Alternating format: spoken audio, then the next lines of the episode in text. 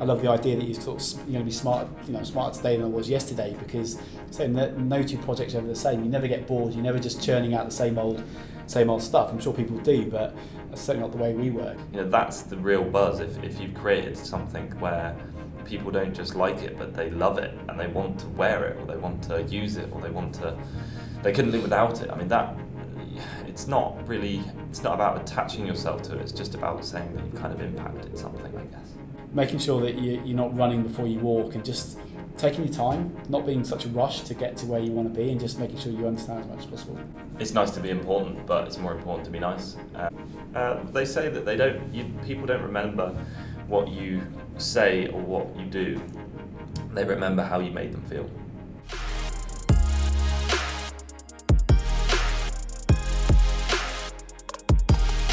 Welcome, welcome to the podcast. Thank, Thank you. very much for having me.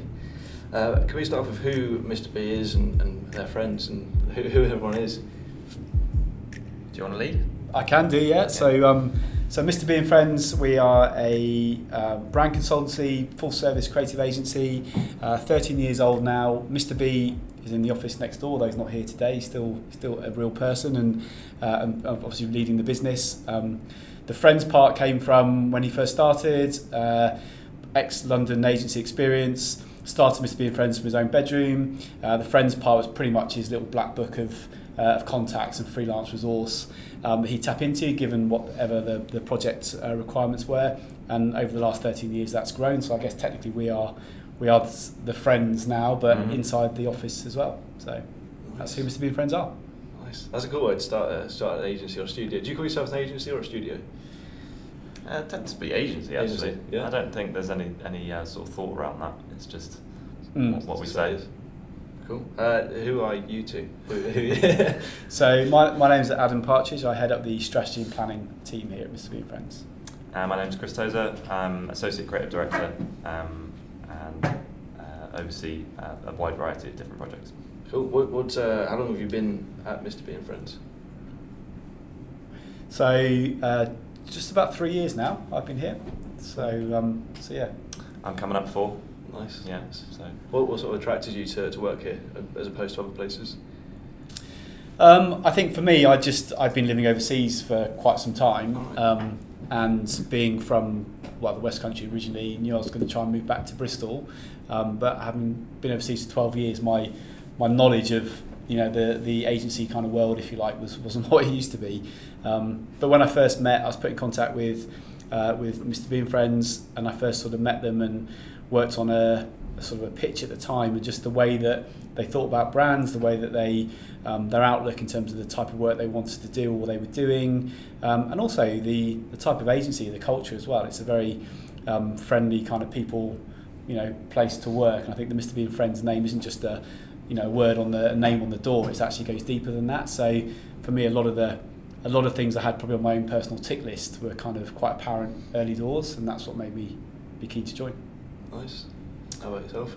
Uh, so I moved down from London in um, 2015. Um, wanted to make sure that uh, I found an agency that was obviously doing great work and had the potential to do even better work, and um, you know had that sort of variety as well. Um, wanted to make sure that I wasn't sort of. Um, I remember my friends telling me that Bristol was a place where uh, designers go to die, which was uh, right. just them taking taking the mickey out of me, really. But I didn't want to lose my ambition. Basically, I wanted to make sure that I was still going to one of the best agencies in the southwest, and, and that's why um, I, I, went uh, straight for Mr. B. And unfortunately, we, we made uh, good rapport. So yeah, yeah. Nice. stuck around. It's becoming like, a really big design scene out down here now. It's a, the design scenes in the UK is obviously got London. You got things a bit more Brighton now, and you got what's up north like Manchester's quite Manchester. yeah, yeah. Man, it's got a reputation, isn't it? Is Leeds coming up as well? Is it or not? Yeah, uh, Leeds, Birmingham, Manchester, all, all of the sort of big hubs outside of London. They're they're making incredible work and sort of proving that London isn't the centre of it all. Um, yeah. which which is nice to see.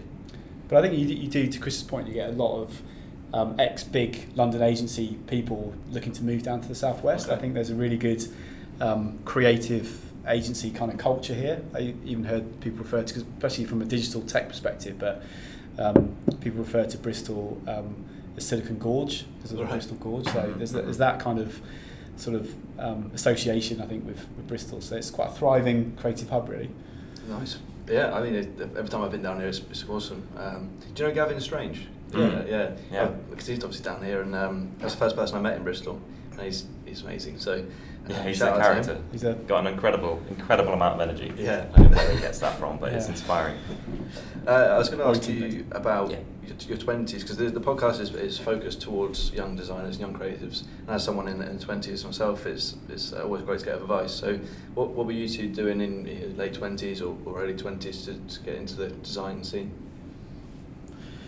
Um, so I sort of fell into it really. I did a, I mean, I worked in more obviously more strategy than the design side of things, but I think that was because I, I, I always wanted to be a graphic designer, but I didn't think my drawing skills back in the days were, were good enough. Right. Um, and then I realised that actually most designers probably can't, Yeah, draw. um, but I, I did a marketing degree and I pretty much fell into an agency role pretty much straight out of university, um, just by chance. So I think for me, um, during my 20s was pretty much been caught up in the flow really and just finding my feet and trying to understand what the agency world was all about. Um, you know, working in different roles, mainly kind of client service, but also um, again for me being sort of now in sort of strategy role, but I didn't really understand what that role was at the time, and, and you know, working on client projects. Um, being asked certain questions and, and starting to understand actually there's a piece of thinking that needs to be done on on projects there that I was naturally drawn towards. So for me in my 20s was was really trying to understand the agency landscape, if you like, and trying to sort of, I suppose, align what I was interested in um, to the work that I was doing, and just trying to understand it more than anything. I don't think I was ever one of those people that um, was so uber confident to say I'm going to do that and I'm just going to do this, this, and this. It was very much about trying to understand the lay of the line, lay of the land rather, and um, and learn really, I suppose, absorb as much information and learn from doing many things wrong. I think Mm. was pretty much what I spent most of my twenties twenties doing. Yeah, and that's one thing that a lot of young designers don't really understand is the strategy behind it. So, what is what is design strategy? In a nutshell. Well, that's a good. Well, I mean, how long we got? Yeah, I think. Uh, podcasts, isn't it? I think uh, it's interesting because you used the term design strategy there. I think I think the strategy as a, as a I mean, I'm almost sick of hearing it. It's, it's, it's well overused in terms of what strategy is, and and um, but I think there's a really simplified way of sort of looking at it really, and I think it all starts from the business strategy. So if you're working for your client, what are they trying to achieve as a business? How that then ladders down to what's the marketing strategy. So from a, a broad marketing perspective, which doing a piece of design or whatever that might be might be one component of that. What is the marketing strategy that needs to ladder up to deliver the, the, the business strategy? And then below the below the marketing strategy, you're into the kind of the realm of whether it's is there you know com strategy here. What are we trying to communicate to who? Is it design strategy? So if you're clear on what your you know what your brands are all about, how does that how does that manifest itself through design? So actually thinking about you know visual language of you know design is communication. So you know if you're trying to communicate a brand that's all about being authentic or you know contemporary, for example, what are the visual language? What's the visual language and the cues that support that? So I think there's a real sometimes people see strategy as sort of a in isolation, sitting in a silo, but I very much see it as a as a, a sort of a flow right from the top in terms of the business strategy, right down to the physical design work that you do. Um, and I think everything's got its sort of place in there. So I mean, I could talk for hours Yeah. about what strategy is, but Mm. that, that's how I see it. I think it's just it's not in isolation. It has to ladder up and ladder down to what the business is trying to achieve, and that's that's probably the key thing that um, I think it's easy to you know be seen as a, as a creative and as a designer and sort of disassociate yourself from actually the bigger picture. And I think the best the best designers or creatives I've ever worked with are ones that really understand, you know, or ask those questions. What, what, why are we doing this? What, what are we trying to achieve? And then making sure that they still deliver the creativity that takes you to that destination. Yeah, that's, that's become more apparent on, on the podcast, especially ones I do with studios that they've got a really good understanding of that. Because as a young designer, you, you go through this sort of process of trying to get your first client and, and really early on, and tend not to be the people that understand the strategy behind it, and you sort of have to teach them a little bit. Um, but yeah, it's, it's, do you think there's like a, like I'm completely off now, but do you think there's going like like a level to the type of client you get? So at the start, when you're working for yourself as an independent designer, you you sort of get local businesses and people that aren't really too fussed about the strategy behind it, or maybe well also because the designer doesn't really know much about it as well. Um, I don't really know what the question is, but do, do you think that's true? Do, uh, do you think you get that? definitely. Do you have to yeah. go through that process, or is it something you can learn? Yeah, I think um, it's it, the, the I suppose where the client's at and their their perception of what strategy is and how it how and how open they are or how much you know how much strategy they already have in, within their business is, is really key. And I think a lot of what I do now is um, kind of pure brand positioning strategy. And I think the the interesting thing is that when people talk about branding and brand strategy, a lot of people, a lot of people's minds, it's really around, you know, what's our catchy strapline and what does our logo and identity look like. But actually, the reality is, if you're talking about brand positioning strategies, it is actually a transformational piece of work, and right. um, it's what goes on beyond it because we can come up with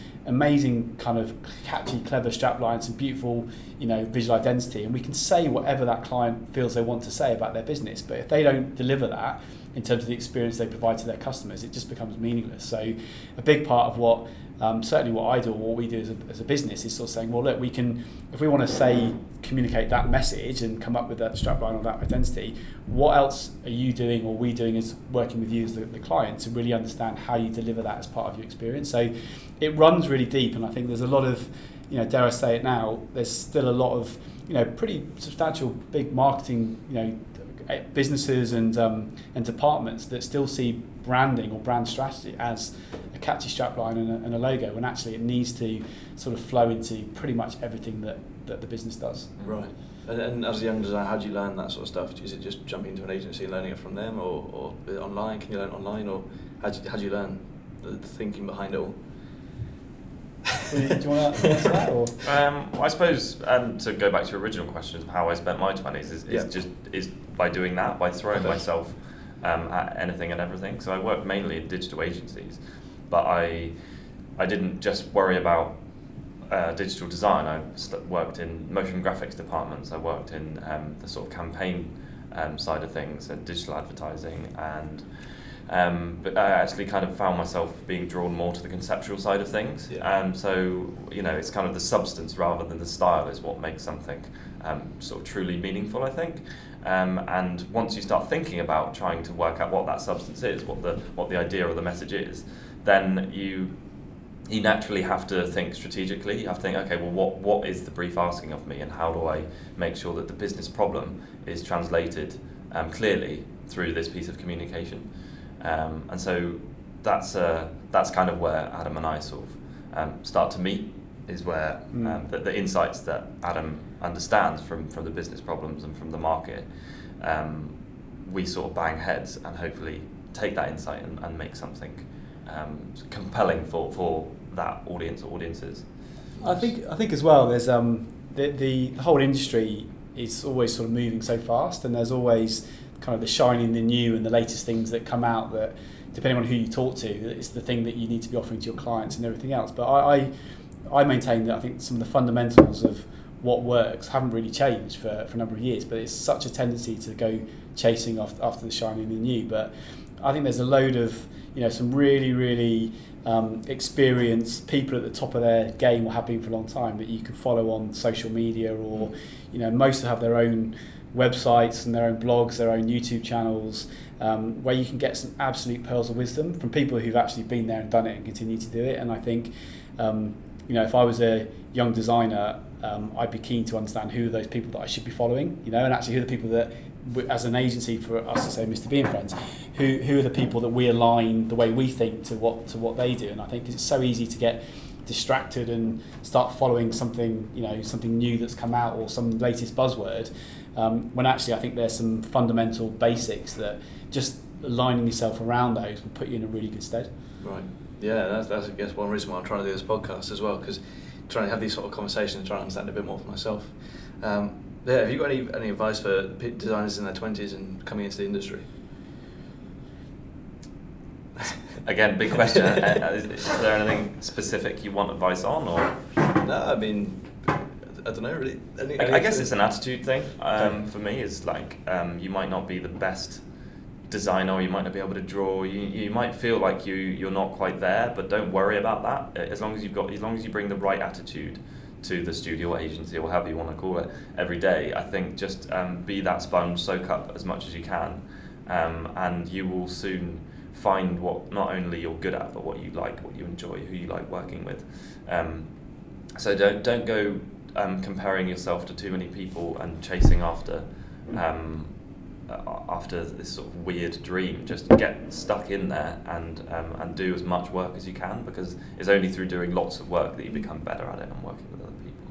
Uh, I think as well. I think um, an observation that I'd, I'd make is that I always think, you know, and I, I wanted to be a designer, right? So it's quite a sexy, fun job. It sounds really cool, right? And I think a lot of people like the idea or love the idea of being a designer. They'll go through, you know, university or design school, whatever, and become a, a graphic designer. And it's a relatively, dare I say, easy trade to get into compared to, you know, other professional services businesses. But but actually, there's a there's a whole host of kind of, I suppose, internal desire, and everyone talks about, you know, loving the industry and wanting to do well. But actually, how are you demonstrating that beyond just turning up to work and, and mm. working on that brief? And for me, it's like that. It sounds like a classic cliche, and it's the same from a strategy perspective. But that curiosity, right, and just being able to like, you know, go wherever you are. Like if I ever go into London, wherever I am, like if I showed you what was on my camera roll on my phone, you'd probably want to get me sections or something. There's so much random shit on there. It's, yeah. But it's like just because you, you're seeing things and you're trying to, you know, you're you're immersing yourself and you're absorbing, like Chris says, as a sponge of all these things around you. And I think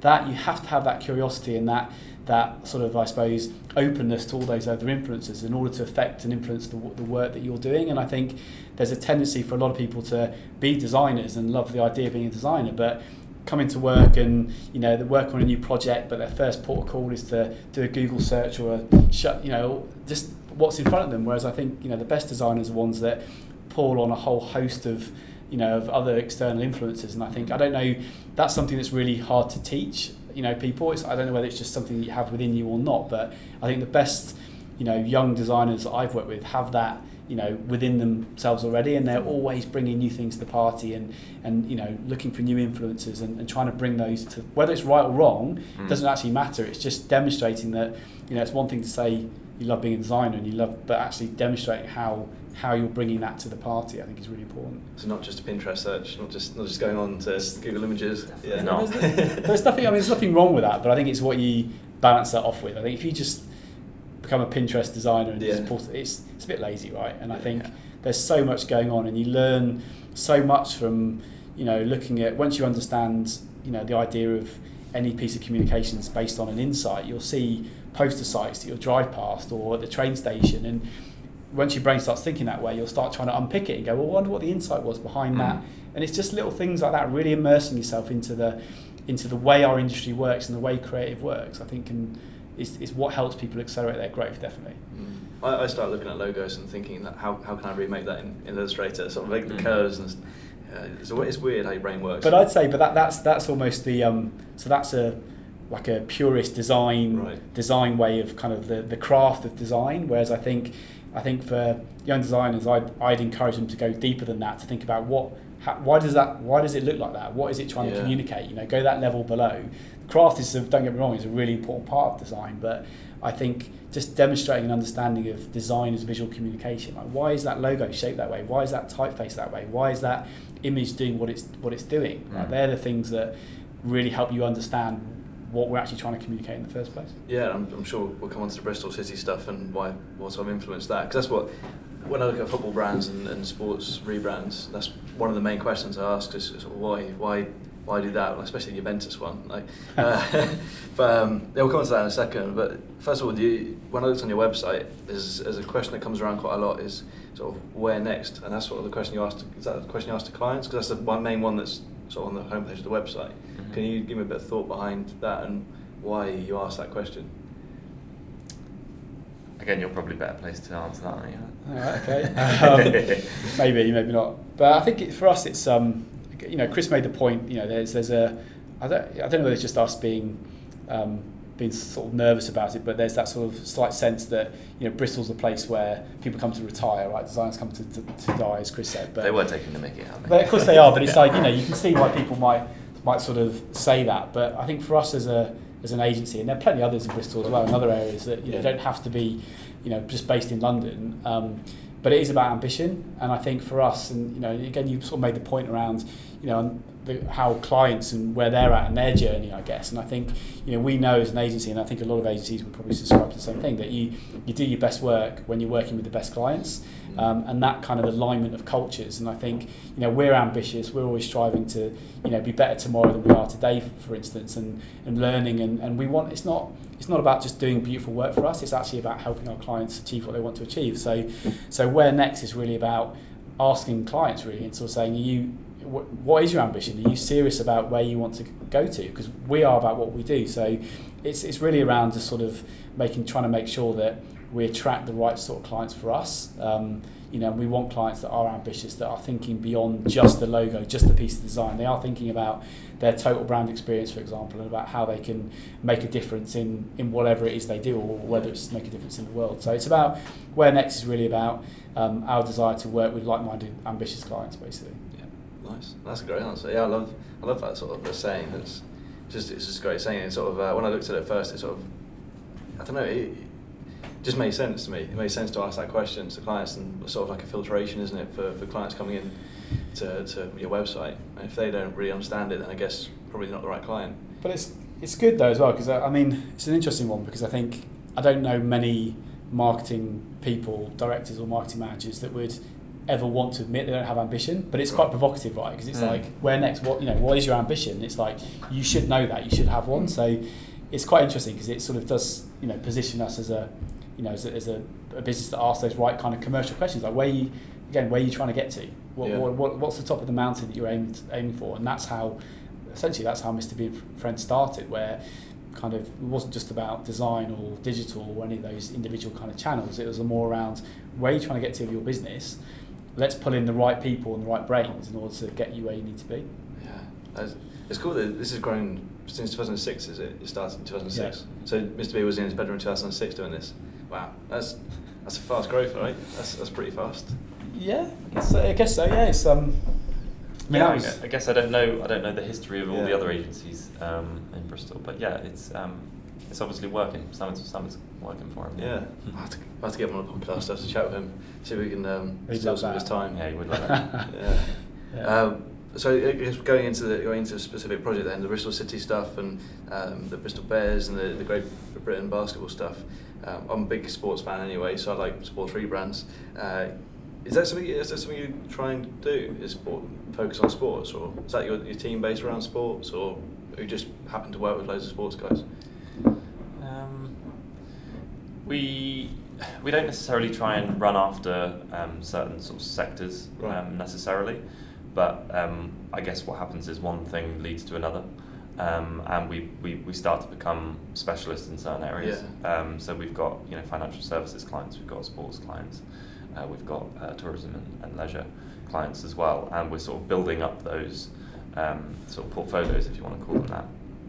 Um, but but fundamentally, we're after uh, we're looking to partner with businesses and clients that um, want to or that, that you know find their ambition and, and, and really sort of communicate their purpose. So I, I don't think that we um, we're not we're not going to turn people away because they're not a sports client. It's more it's more about the, the sort of ambition, I suppose. Yeah, uh, and it's that thing of putting stuff out. We can get the same stuff back. That's, that's what I was. I've always been told that when if you're on Instagram and on your website you put stuff out that you, you enjoy doing, you get that sort of stuff back because people can relate to it. Yeah, yeah.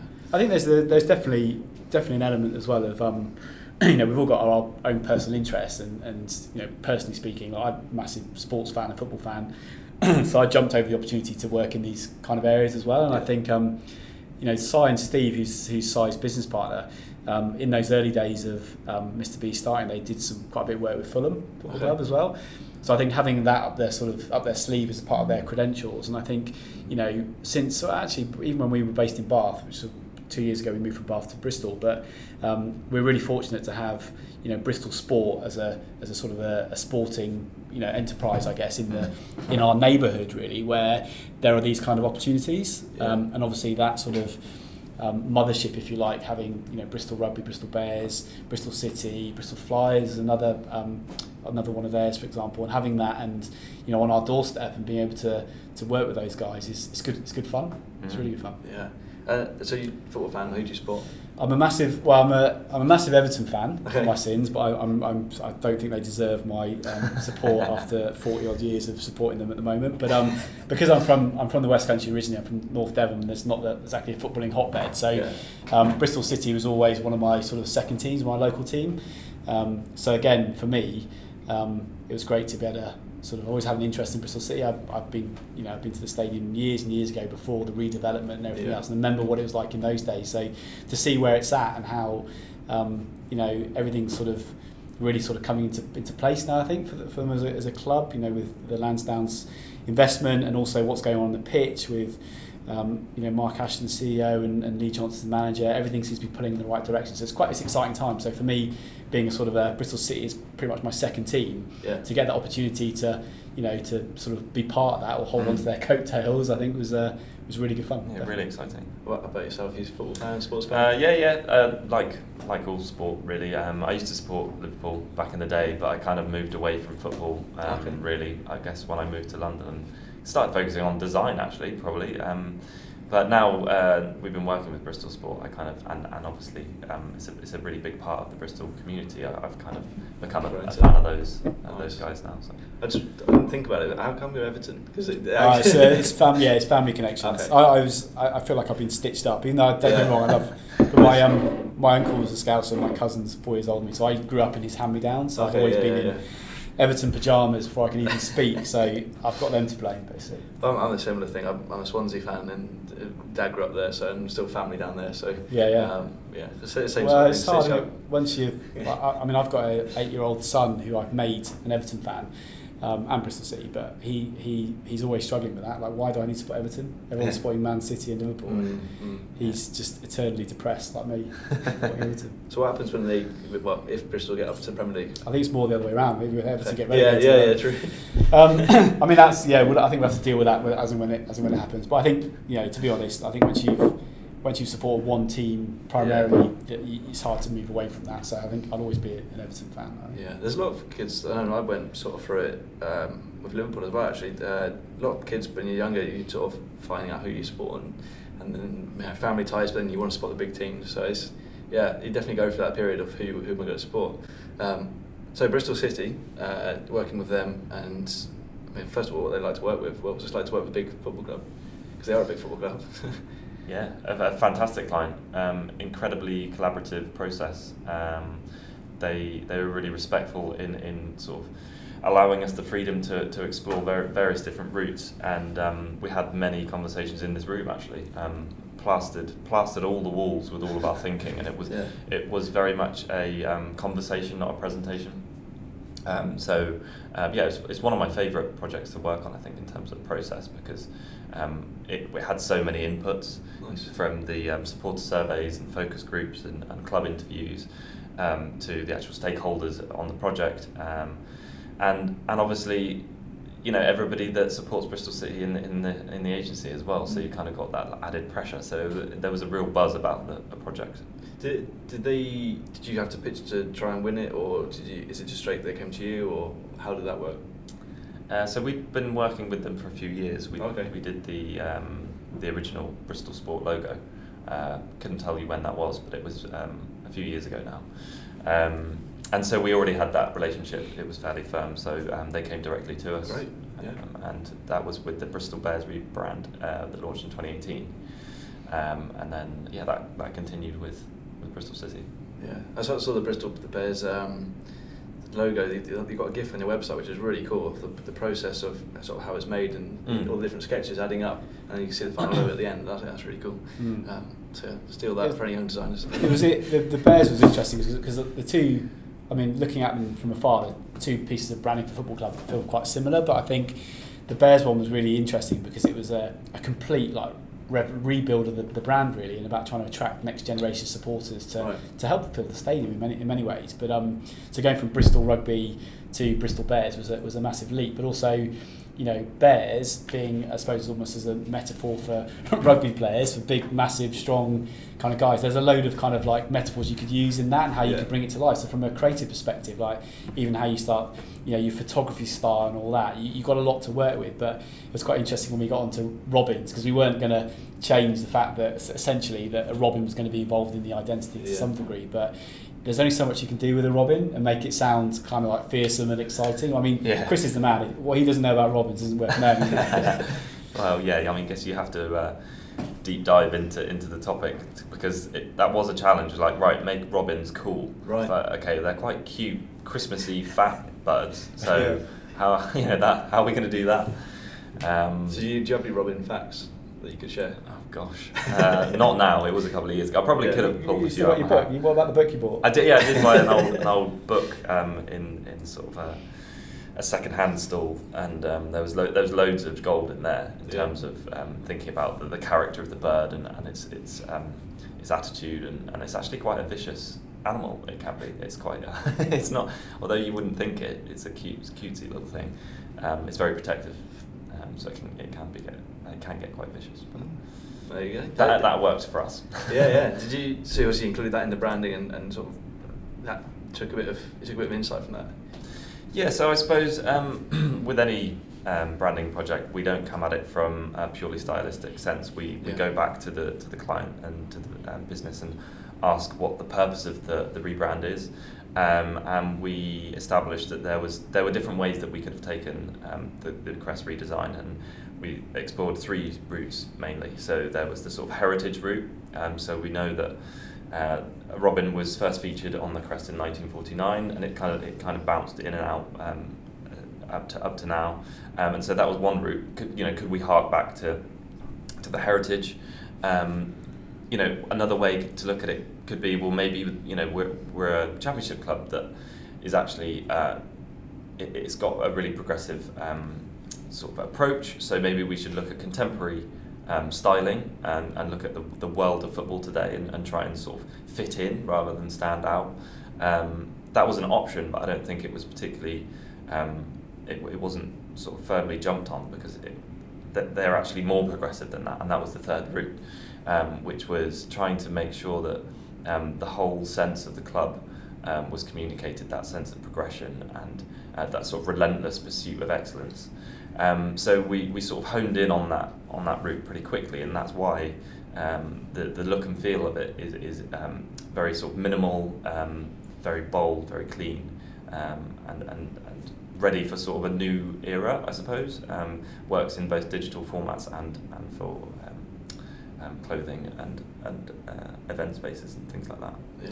I think I think as well. I think I suppose our job in both those projects, but but particularly on um, Bristol City, was that we've got to balance two kind of audiences really. One is the direction in which the club wants to take. Um, you know, Chris mentioned about you know relentless pursuit of excellence and the fact that you know as a there's a huge amount of focus in, in trying to establish Bristol as a, as a powerhouse really, and you know and with the stadium that they've got now, you know, Bristol as a city as well, we should really be in the in the Premier League. So that kind of focus about driving the club in, in a certain way, but also, you know, importantly, ma- making sure we are sort of offsetting that or managing that all the expectations of the fan base because Yeah. we know you know sports brands and football in particular in this country like in other massive footballing nations um, it's tribal right so you know it's not about asking fans what they want because actually they might have something that's completely disconnected to where the club wants to go um, but it's about trying to balance those two things. So the whole process and this is you know hats off to, to the club and to you know John Lansdown and the other guys from Bristol Sport behind it was that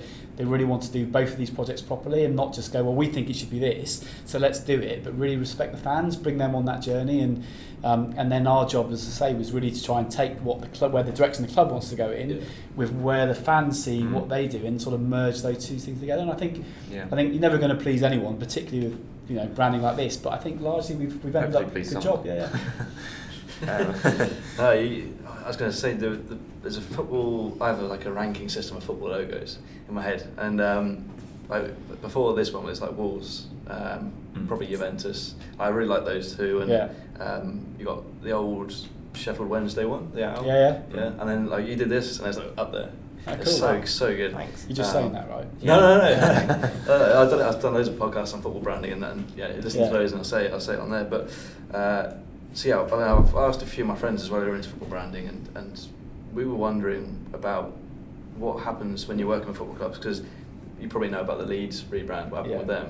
Mhm. We- We're not bringing the fans on board, or, or just sort of thinking about that. That was the first thing we spoke about Yeah. as soon as the brief landed. It's just like, right, we're including the fans Yeah. because we cannot afford, and we don't actually want to, um, to sort of take anything where the, clan, the fans don't want it. Is that they they almost own it as much as Yeah, of as the club does. Um, so that that was completely imperative. So, what do you think happened with the Leeds one? Did they? Do you think that because there's some conspiracies about being a PR stunt and getting the name out in the media? What do you, what do you think happened with it? Another sort of Paddy Power behind the design, Yeah, yeah, yeah. design arm Paddy Power. Um, I don't know. It's, it's, it's you know because they talked about engaging with the fans, right? But I but I think um, I, I'm- correct me if I'm wrong, but I don't I can't remember seeing the exact sort of figures in terms of how they did that. It's easy to say you know we engage with the fans. I think they said about 10,000 people, but I mean, that's only a fraction of the actual fans anyway. But if it, even if they did, and, and I think you know, and it's it's the process you go through because I think you can you can do that. You can send surveys out, you can run focus groups, Yeah. um, you can get a feel for you know what they're talking about or some insights from that. And I think that classic, you know, that was the I used to live with a, Le- a Leeds fan many years ago, and that was their classic kind of Leeds Leeds Yeah. Leeds kind of salute. So it belongs within their world, right? But I can imagine sitting there in a, number of sessions or and, and getting to that insight they want to bring back this but but but actually the, the, the actual articulation of it might be completely different but so I can sort of see how they might have ended up in that space but I what I I'd question about you know once they had that insight and they developed it into a design what happened next did they did they test it did they engage with other key people within the process and I think you know we, we tried to run a um, you know when we talk about sort of taking the, the supporters on that journey with us there's a number of ways to do that. I mean, start big in terms of getting across the entire sort of fan base, get as much information as we can in. But once we took those insights from that first piece of work and we started to shape it into designs, um, we sort of work with a bit of a steer, so a bit of a steering group, kind of key supporters within the club, just to sort of bounce ideas and um, and just make sure we were clear that we were heading in the in the right direction. Because a lot of those people are, you know, are in you know many different many ways kind of influences in that within that supporter base and you know important people within the club that you know we wanted to make sure that we are they felt they were being listened to and and that came through in the design but I think you can run surveys you can do get insights you can then run off on a tangent with something that you know you design and feels great if you press go without checking in you can have all sorts of problems like the like the Leeds identity Yeah, yeah. I mean that that just that was crazy that one. Um, but yeah, so the, the doing all the, all the thinking behind it and the, and the feedback groups and considering the fans, did that Robin theme come up? Well, obviously, did because that's why you went with it, right? Is that is that so it came up on three routes? Is, Yeah, is it on the three absolutely. routes? Yeah. Um, like I say, it's, it's been part of their, their history for, for decades, and um, I think one of the questions was, what do you associate um, most with Bristol City? Okay. Um, and apart from Ashton Gate and um, red and white, the, the, the strongest the answer bridge, was yeah. Robins. No, the bri- uh, Robins beat the bridge, I think. Um, so, yeah, it, it was something that we kind of felt like it should should play a uh, you know important role, but actually the, the surveys backed us up um, on that as well. So, yeah, it was something that we, we had to make work really. Yeah. So no There- no Christmas Robins. There was a bit of a there was a bit of a teaser as well, I guess, because the season before, before we even started working on Yeah, the project, or we were true. asked to work on the project, um, the away kit had reverted back to the old Robin badge. So I mean, there's lots of incarnations of the Robin badge going back from you know really early 1900s, really. Um, but I think the last one that everyone sort of remembered and associated before it moved to the City of Bristol crest, which was the old crest, um, was probably I think late 80s, early 90s, maybe uh, early 90s. But that that exact badge was on the away kit last year, um, and some of the training gear and, and merchandise as well. And I think just seeing the amount of the popularity of of, of how well those things sold in the club shop was kind of a well there's Yeah, still that's nice. clearly some some big love for the Robin. So Yeah. Mm. I think you know we knew before we even spoke to people that it's likely the Robin would, would come up in the in the process, which invariably it did. Yeah, it's, it's interesting to see clubs do that because Liverpool have gone with the Liver bird on their kits, um, but then they've. I don't think they're allowed to trademark the Liver bird because it belongs to the city council or something, Right. and that's why they have to have um, the main crest as a, as their main logo. Mm. They're allowed to put that on the on the shirts. It's it's strange all this copyright stuff, um, but so uh, what was questions? So I was going to say about the I my notes. um, yeah, that's what I was going to say about the Clifton Suspension Bridge. You said it, it Robin beat it when you included that. Um, when you did the Robin and didn't have the Clifton Suspension Bridge in it, was, that um, a big kickback, or did, did anyone pick up on that? Or Absolutely, yeah. It was it was an ongoing debate whether we should include it, and we explored loads of different versions. Um, I think what we found was that we were trying to create something that was um, progressive, modern, and could become an icon. Yeah. Um, and so actually, sort of the more you add to it, um, the the less simple and pure it becomes. Um, I don't want to sort of poo-poo anyone else's work, but if you look at the Qatar World Cup uh, logo, then you can kind of see they've thrown a lot at that logo. There's all sorts going on there. Right. Um, and sometimes you just think, actually, do you know what? If you just were exercised a little bit of restraint, you could have had something a little bit stronger. Um, and, and that's what we, we, we, we felt is that actually, if you just make the robin, excuse the pun, sing, um, then uh, then then it will be more successful. Yeah. um, but the, the bridge is is present in the brand uh, graphic elements, um, so you'll see it um, in some of the collateral um, using that sort of three D um, style. Uh, but the actual crest itself is, is all about the robin. Uh, I think that's an important point to make as well. I suppose that you know for a football club or any sports brand, the actual logo that appears on the kit feels like the sort of the, the be all and end all. But I think our our creative job in this was was much broader than that. Actually, create a a whole visual identity, a whole kit of parts that, again, you know, to Chris's point, that feels progressive, feels modern, um, helps to reflect the direction in which the club's going in, and, and actually. You know, dare I say it, but the conversation we had earlier, but Bristol's got that sort of reputation of being quite a sort of creative, Yeah, quite trendy, sort of uh, yeah. trendy, you know, Mm. kind of um, place. So trying to keep some of that vibe going. So it's not just about you know the, yes the, the bridge isn't in the, the actual badge on the kit itself, but you know we created a whole kit of parts in terms of a, a graphic representation of the bridge, which I believe is used on the back of the kit, which looks pretty neat, Mm-hmm. um, and it's used in other guises on other materials, I think even on the ticket themselves. So Yes. the bridge is there within the kit of parts, and the identity it's just not on the actual Yeah. badge. So there's a bit of a, a balancing act on that. Good. Some some people were saying on Twitter, and they're wondering whether in the actual round or the badge, you've only got the, half- sort of half. The, is it a football that Robin's standing on? Yeah. Yeah. So when it's in the badge, it looks like an arch, like the bridge. Yeah. So for some people were wondering whether that was sort of. It's amazing was what people just- read Yeah. Yeah. read into. Um, we had people saying, "Oh, it looks like a B and an S for Bristol Sport." It's like, well, Okay. if it does, that's a complete mistake. It wasn't. It wasn't Yeah. intentional. Um, but yeah, it's incredible what people read into it, and you know, we've had all sorts of things to, you know, from oh, it looks like a bird on a unicycle and stuff like that. And we we had all of those conversations about, oh, you know, you could misread it as that, but actually, I think you, at some point you have to say, okay, it might be, but fundamentally, it's working, it's successful. We know it's a football. When you take it out of the crest, you, you soon realise that it's, a, it's a football. So it's really interesting because it's like, like you say, how many what people see in things as well, and I think it's such a kind of a crazy world, and we think about football fans and how they see things, and with any sporting club, like you know, performance on the field covers a multitude of sins, you know, but as soon as things aren't going going well, they spot things, and we we had conversations when we had loads of you know initial designs things up where. Does the Robin look like he's got his eyes closed? You know, what if we lose a Mm. few games? Does it look like as a club we're we're directionless or we're Yes. going blind? You know, and it's like it's amazing that level of detail that comes out because of just how passionate people are about their Yeah, yeah. about their sports clubs. Yeah. So, so uh, that's, that's a good point because people, the fans, have to like the badge, obviously, and on social media, you're obviously going to get backlash. Um, and did you did you experience much of that? Or was it quite positive? Do you know what? When we um, when we launched Bristol Bears, we knew that it was going to cause a bit of a stir because Right. you weren't just rebranding them visually and tonally. It was actually um, it was their name. It was it's almost what people fundamentally identify with the, the name.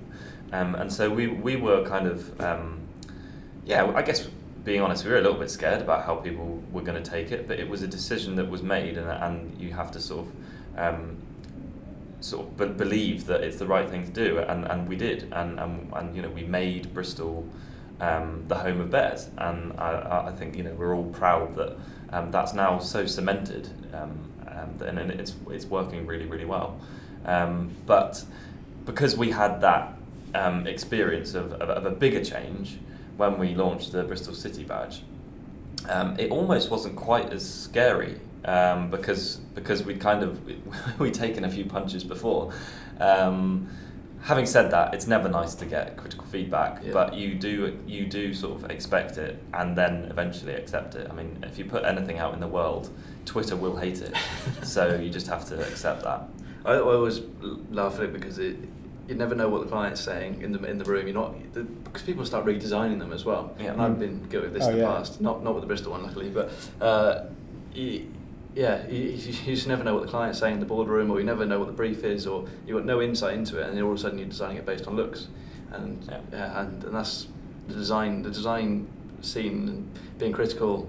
Um, just from just from looks is, is quite toxic, in a way? I think, I think there's there's definitely that, and I it still amazes me. But I mean, even throughout the process we're working on for um, Bristol City, the amount of um, designs we got forwarded that have been sent into the club, you know, and they're like, Right. someone's just designed this. You know, what do you think of this? It's like a hobby for people that Yeah. Mm. just tens of them, you know, all the, all the time. But I think there's the, there's that there's that side, the design side, where everyone thinks they're a designer and can kind of do that piece of work. But there's also the you know that kind of underlying cultural stuff that, that plays into people's opinions as well. And I think Bears was a was a, a tricky one. We knew it would always be tricky because of the the history of, of Bristol rugby originally playing in Memorial Ground, which is Bristol Rovers territory. So Yeah, yeah. just before we even got involved in anything, the, the nature of, of Bristol Sport effectively taking over Bristol Rugby and moving them to Ashton Gate was a massive no-no for a lot of Bristol Right, City yeah, fans. And they're, you know, I, I don't know how true it is, but it's been told to me many a time, and I can imagine it could be.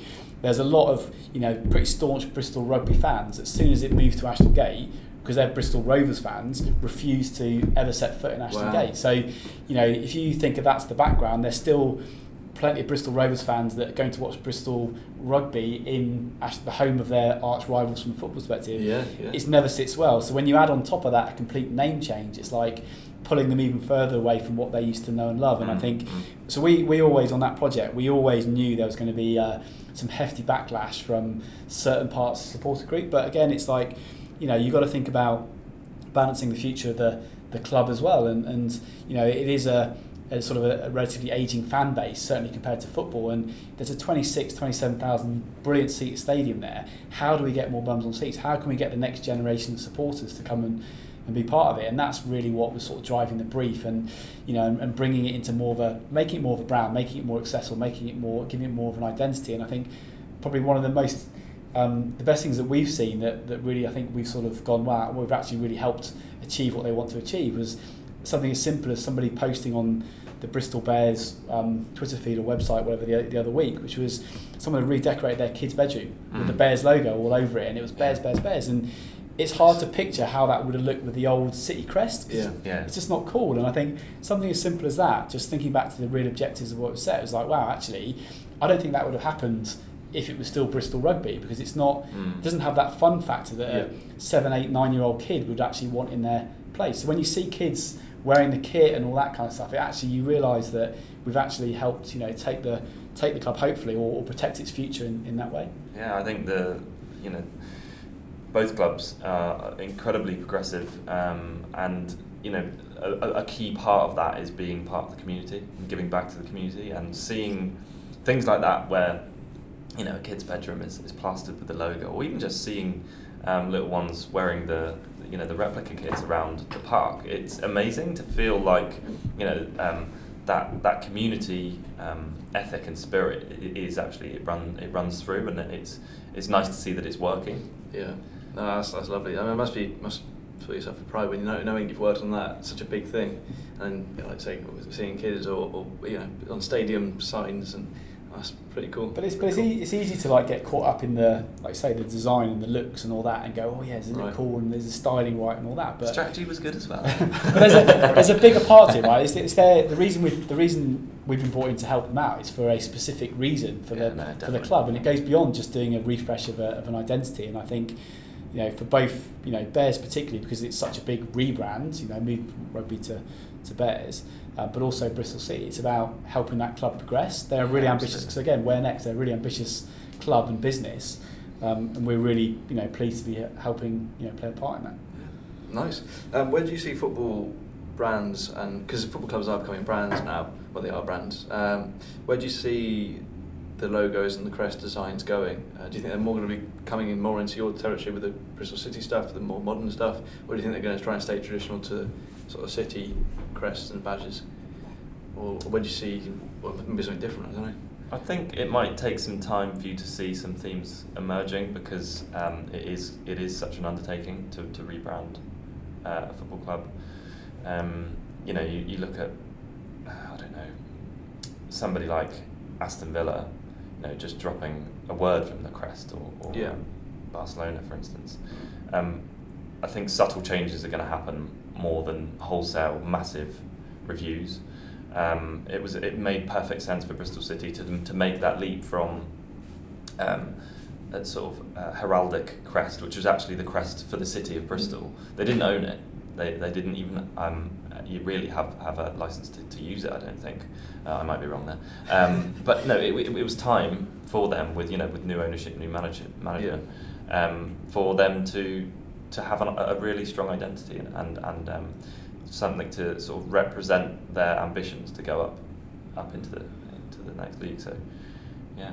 I, I, I sort of I suppose I quite like a bit of history, and I suppose being a being a big sports fan as well, I, I'd hope that you know because you see some really cool contemporary you know marks and things being done in, in all sorts of fields, but I think there's something about remembering where you've come from as, a, as in your heritage as a club and I'd hate to see that hmm. people lose sight of that in a quest to be seen as more contemporary more modern all that kind of stuff and I think in some ways I think I'd like to think and this is just my opinion that a lot of fans would believe would feel the same. Like they want to see some connection to when they first started yeah, supporting that yeah. club, and not you know. And you made the point about the Juventus one, and I, and I think that's a really bold move. And um, and I suppose I, you know because I, I was in Australia for quite a few years, and you know most of the sports there are part of the franchising model where you know Sydney Swans as a as a Aussie Rules team used to be a Melbourne side, and it's like how do you have that affinity? And the badges change all the time, and the, it might be a new city, but the things stay the same. And I think we're really privileged in a, you know a country with the history of football starting in the late 1800s, or whatever. But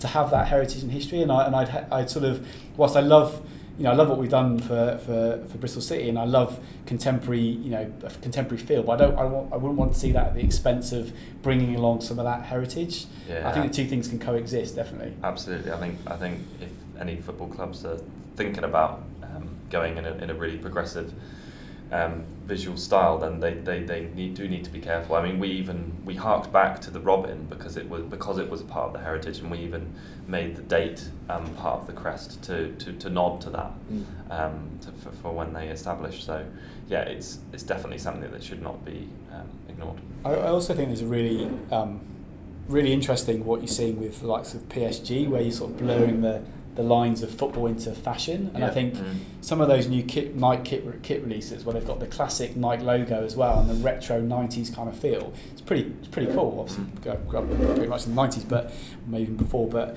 but I, I, there's that sort of blurring of the lines, and I think um, I, I wonder you know, again, it's that getting that balance right. You can still protect the heritage and make sure people, you know, you're respectful for where you've come from as a as a brand, but still demonstrate that you are progressive in, in, in other ways. But I think, you know, even sticking like you know the PSG kit with the Nike Air Jordan logo on it. I mean, that's who'd have thought that? You know, that's got nothing to do with football, but yeah. it, it's got that sort of fashion piece. Whether that's right or wrong, or whether that you know floats every supporter's boat, probably not. It's impossible to appease them all, but it's quite interesting when you see what's that blurring of the lines definitely between sport and fashion. Yeah, and I think also it's really important to build on what you were saying earlier. Is that is um, a brand is not just a logo. So right. if you if you look at um, you know the Aston Villa work, which is which is beautiful, um, the actual crest itself didn't change that much, but the, all of the work that surrounds it, um, it you know w- was a significant modernisation, and then it just brought that that club up um, to, to, to, a modern day look and feel. And um, yeah, fan, fantastic piece of work. But actually, looking at the crest in, in, in, isolation, you, you would wonder where the money got spent. And I think that's actually a lot of this um, critique of brands um, happens where the logo gets launched on Twitter or whatever, and, and, everyone says, "What? That's ridiculous! What a waste of money! How have they? How have they even spent that much?" Yeah. Um, but actually, it's not. It's not about that. A brand is so much bigger than that. It's about. Um, it's about brand experience and, and everything that, that comes with that. So, what, what's interesting as well, though, because I think um, so. That's all. I think whilst I just said what I just said about protecting, you know, where you've come from, a lot of those kind of classic iconic football club marks. And you mentioned, you know, Wolves, Sheffield yeah, Wednesday. Wolves, yeah. You got Nottingham Forest. You got Derby County the Rams. Yeah, like they're they're still to this day. If they just appeared today, you'd be going, they're they're really progressive contemporary marks. But they've been around from probably the '60s, right, or even before. So even before that, and even looking at some of the early Robins work as well. There's some really iconic stuff. But somewhere along the line, someone's made that bold move to go right. We're gonna we're now going to look like this, right? and it's really, I say, really iconic. And I think you know, it's maybe maybe there's something in that as well. That actually just take those bold moves and it can become iconic over time. So yeah.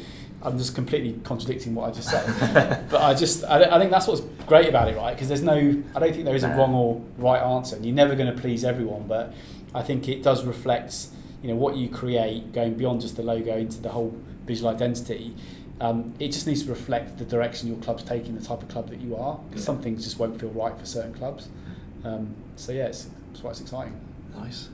Okay, so the, on the podcast, I like to go a bit deeper in the last couple of questions and sort of ask more about your personalities. And Okay. uh, yeah. uh, so the first question is probably as well. Anyway, I'll I'll ask it. Uh, the best purchase under hundred pounds. Anything can, doesn't have to be Oh. design related. Gosh. Yeah. Best purchase under hundred pounds. Yeah. Time. I can't think. This is one of the easier of these four questions. That's the easiest one. Yeah. Oh no. Best purchase under hundred pounds. Um, I bought a I bought a cardigan the other day. Right. Uh, I've not stopped wearing.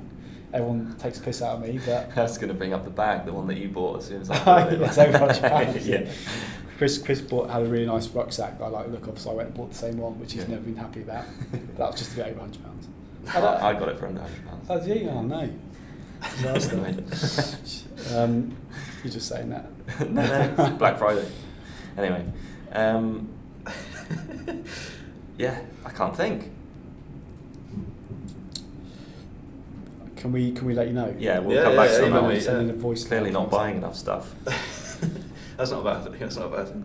Um, no, a lot of people said like event tickets or, or travel tickets to going somewhere, um, meals out with the, the spouses or family, or um, yeah, just uh, the one that's come up quite a lot is Apple pencils. Yeah, like, like Oh, right. the iPads Oh, and stuff right. like that. Uh, but yeah, Wacom tablets as well, a big popular one. Um, okay, the next one, next one's some life advice. Do you have any life advice? I should have sent these in, in advance. Yeah, that's a that's a big one. I, I think I don't know. I, I think like it's really hard, isn't it? Because you, you sort of look at your own life and go, shit, what what's not quite working as well as you probably hope. But I think I definitely think there's a tendency for people trying to run before they walk. Like in, I say in the olden days, but like it was all you know. You have to you sort of do your time. You learn, mm. right? You have to, and like, there's no there's no there's no cheat for that. I think I think that first sort of ten years of your of your you know uh, of your profession, if you like, you have to you have to learn it. And I think a lot of what we do is the kind of consultancy sphere and sphere. And I suppose it's like how how can you provide consultancy to businesses if you haven't been there and done it and gone through it? And I think there's a Right. tendency to sort of lose sight of that. And I'm not I'm not I'm not trying to curtail ambition or anything like that, but you know, you see people come straight out of university and set up their own businesses, and it's like providing design consultancy advice. And I just I struggle with that a little bit. I think you, mm. I think people need to experience, and you can that you know you can learn on the job. But I know that if I was a if I had a business and I was seeking design consultancy or brand consultancy, I'd want to make sure that they've they're experienced in that field, like any consultancy field. So I think making sure that you, you're not running before you walk and just taking your time, not being such a rush to get to where you want to be, and just making sure you understand as much as possible. That's a big one. That's a big one for me, and trying to trying to rein it in and actually realise because I've, I've gone through things where I've put we on my website and it's just me. You know, a lot of people do that. A lot of young designers do that, um, and then start calling themselves like brand strategists. And stuff. Yeah. so they're not qualified. There's no. But you know, there's it is, it is it is hard, but I think there's no substitute for experience and, and the sort of wisdom that comes with that. And I think that that will bail you out of many sticky situations when you've got that up in your pocket. I think you can often get like you'll always get yourself in sticky situations no matter how much experience you've got, but not having that experience to fall back on.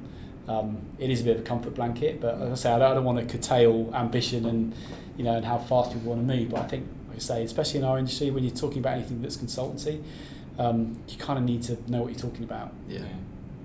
I think mine would be a classic. Um, it's nice to be important, but it's more important to be nice. Um, I think I like that. that is uh, something that you should try and uh, try and remember as you go through your career, I guess, um, because um, you, you don't know where your career is going to go, Yeah. and you don't know where all the people that you work with are going to go. You might work with them again, or you might um, need to lend a lend an arm, or or, or you even um, you know ask for some help sometime. And I think uh, it's always nice to be nice anyway. Um, I guess the second part to that is probably don't congratulate yourself too much. Um, it's quite easy to sort of get excited by by by work that that is um, successful or, or great, but actually keeping a check on that ego is is um, is always worthwhile because again it's about it's about um, trying to trying to create. Um, y- you want to be worked. You, you want to work with nice people, and you want people to work with you. So, um, yeah. I, I think it's on that because it made me think something. But I think as well we're really privileged to work in this industry. Like it's a fun industry to Mm. work in. But I think when I first started, it was like there was still a mould you had to adhere to. Like if you were seen as a creative service suit or a creative, it was like you know we had to wear like still wear suits, and they you know creatives could wear whatever they wanted, and and I, that's never sat well with me. But I think what what I like about our industry, and I think what I always try and do is that I don't. I hate the thought of that people have to be feel they have to be different to what they're like in their private lives. I mean, you look at big, you know, law firms. And that's the, you sort of have to fit a certain mold, whereas people out at work are quite quite different. Whereas I think we're really privileged in that I don't think we have to do that. No. There's no be just be yourself. And I and I I was you know certainly as a bit of advice, you know, advise people just to be themselves and not feel that they have to fit a certain mold because that's the the beauty of what we do, right? And that's you know people have their own identities and Yeah, the opposite. important. Don't fit a mold. Be yourself. Brilliant. What What's your view on the world? That that's that's what will make you successful. If to, to use that word, which which isn't is hard to define, but I think if you've got a view on the world, um, that's that's what you should be shouting about. It's not about like how good you are at, at kerning or anything. It's like, yeah, this is this is my my take on it. Um, having an opinion is really important. That's good advice. Good advice. Uh, next one is what drives you. Uh, what what keeps you motivated to do what you do? showing your mum your work. yeah. No, well, to be to reference that, I've always said like if you're going to do a piece of work that you're really proud of, you, it needs to be something that you would want to show your mum um, excitedly, and it's not about just doing a piece of work because you've been asked to do it. It's about actually no. You know, it might be it might be something that your mum doesn't even understand, but Yeah. you still want to show her, or any anybody that's important in your life. You know, it's not that was just a. But Adam's hung on to that since. Uh, I don't to, I'll never let that go. just mummy's boy. I think I think for me, and it sounds a bit of a cliche, but being a strategy and a, a, pla- a planner, strategy and a planner, but um, there's a bit of a problem-solving thing. Like I like solving problems. Um, I don't I don't actually really care what the client is. Like some people, you know, will look at different agencies and go, I only want to work on these brands because they're really exciting. Whereas, you know, maybe because I've, I've been around for, for a while now, but I can kind of see through that. And for me, it's what what are we trying to achieve? What's the problem? And that's a really that's a kind of a pure strategist mindset, really. And I think helping businesses do things that they can't do themselves. Um, I still kind of get off on that. I still genuinely, you know, get excited by that. And um, you know, and it's like I say, the, even though you might work through similar sort of processes, no two problems are ever quite the same. And you know, there's always there's always that part. So it's never it's never dull. It's never boring. But I think being able to like not lose sight of why this brief exists in the first place, what that client's trying to achieve, and like we say with with you know Bristol Bears and you know when we saw you know the the whole brief was about you know how do we get younger people into supporting the club, and then you know a year down the line or a year and a half down the line you see someone sending us you know incredible mural on the wall of the bedroom and Bristol Bears stuff everywhere for Mm. like an eight year old whatever it was. Yeah, I mean, I, like I say, I, I, that that's what keeps me motivated. That's that that kind of stuff. Um, I think what actually drives me, um, not necessarily showing my mum, uh, is uh, is actually just sort of self betterment, seeing what I'm actually capable of, or what we are capable of as, as a team, and um, and seeing if you can influence culture somehow. I think that's you know that's the real buzz. If if you've created something where people don't just like it, but they love it and they want to wear it, or they want to use it, or they want to, they couldn't live without it. I mean that it's not really it's not about attaching yourself to it it's just about saying that you've kind of impacted something i guess I think what goes with all that as well is that like you never, we're again really fortunate in our industry because you, ne- you never stop learning. Like you definitely, I think you know, you still learn stuff every day, and I think you know, you. I love the idea that you sort of you're going to be smart, you know, smarter today than I was yesterday because say no, no two projects are ever the same. You never get bored. You're never just churning out the same old, same old stuff. I'm sure people do, but that's certainly not the way we work. And I think you, I, I sort of the thought of working somewhere where you felt that you knew everything and you just did the same thing over and over again, it might be a very profitable business model, but I, it doesn't. I couldn't do that. I, I No. like the fact that you know I'm learning more and actually I can, you know, I can use that for something else. I think there's a continuous learning piece. I think is really important that drives you along. Love it. Nice. How would you want to be remembered as the last question? gosh um,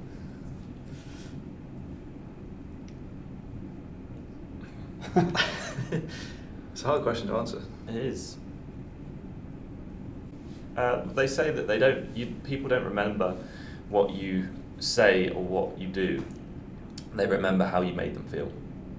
Um, so again, it's got, it's about back to being nice, I guess.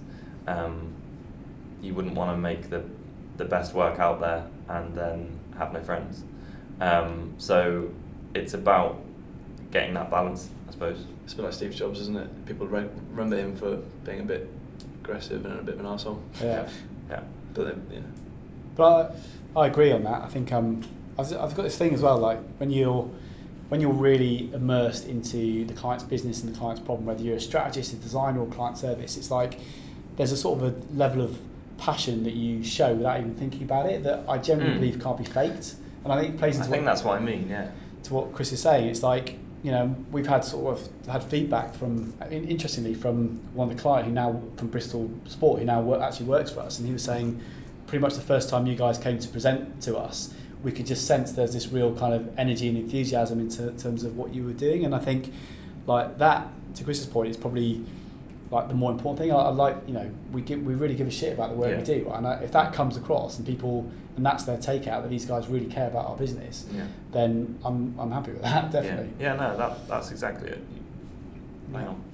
Nice one. Thank you very much. It's been good. It's been really good. Pleasure. No, it's good. Thanks, mate. Where can people find uh, My cardigan. Mr. B and Mr. B On my and friends on social media and, and check check them out?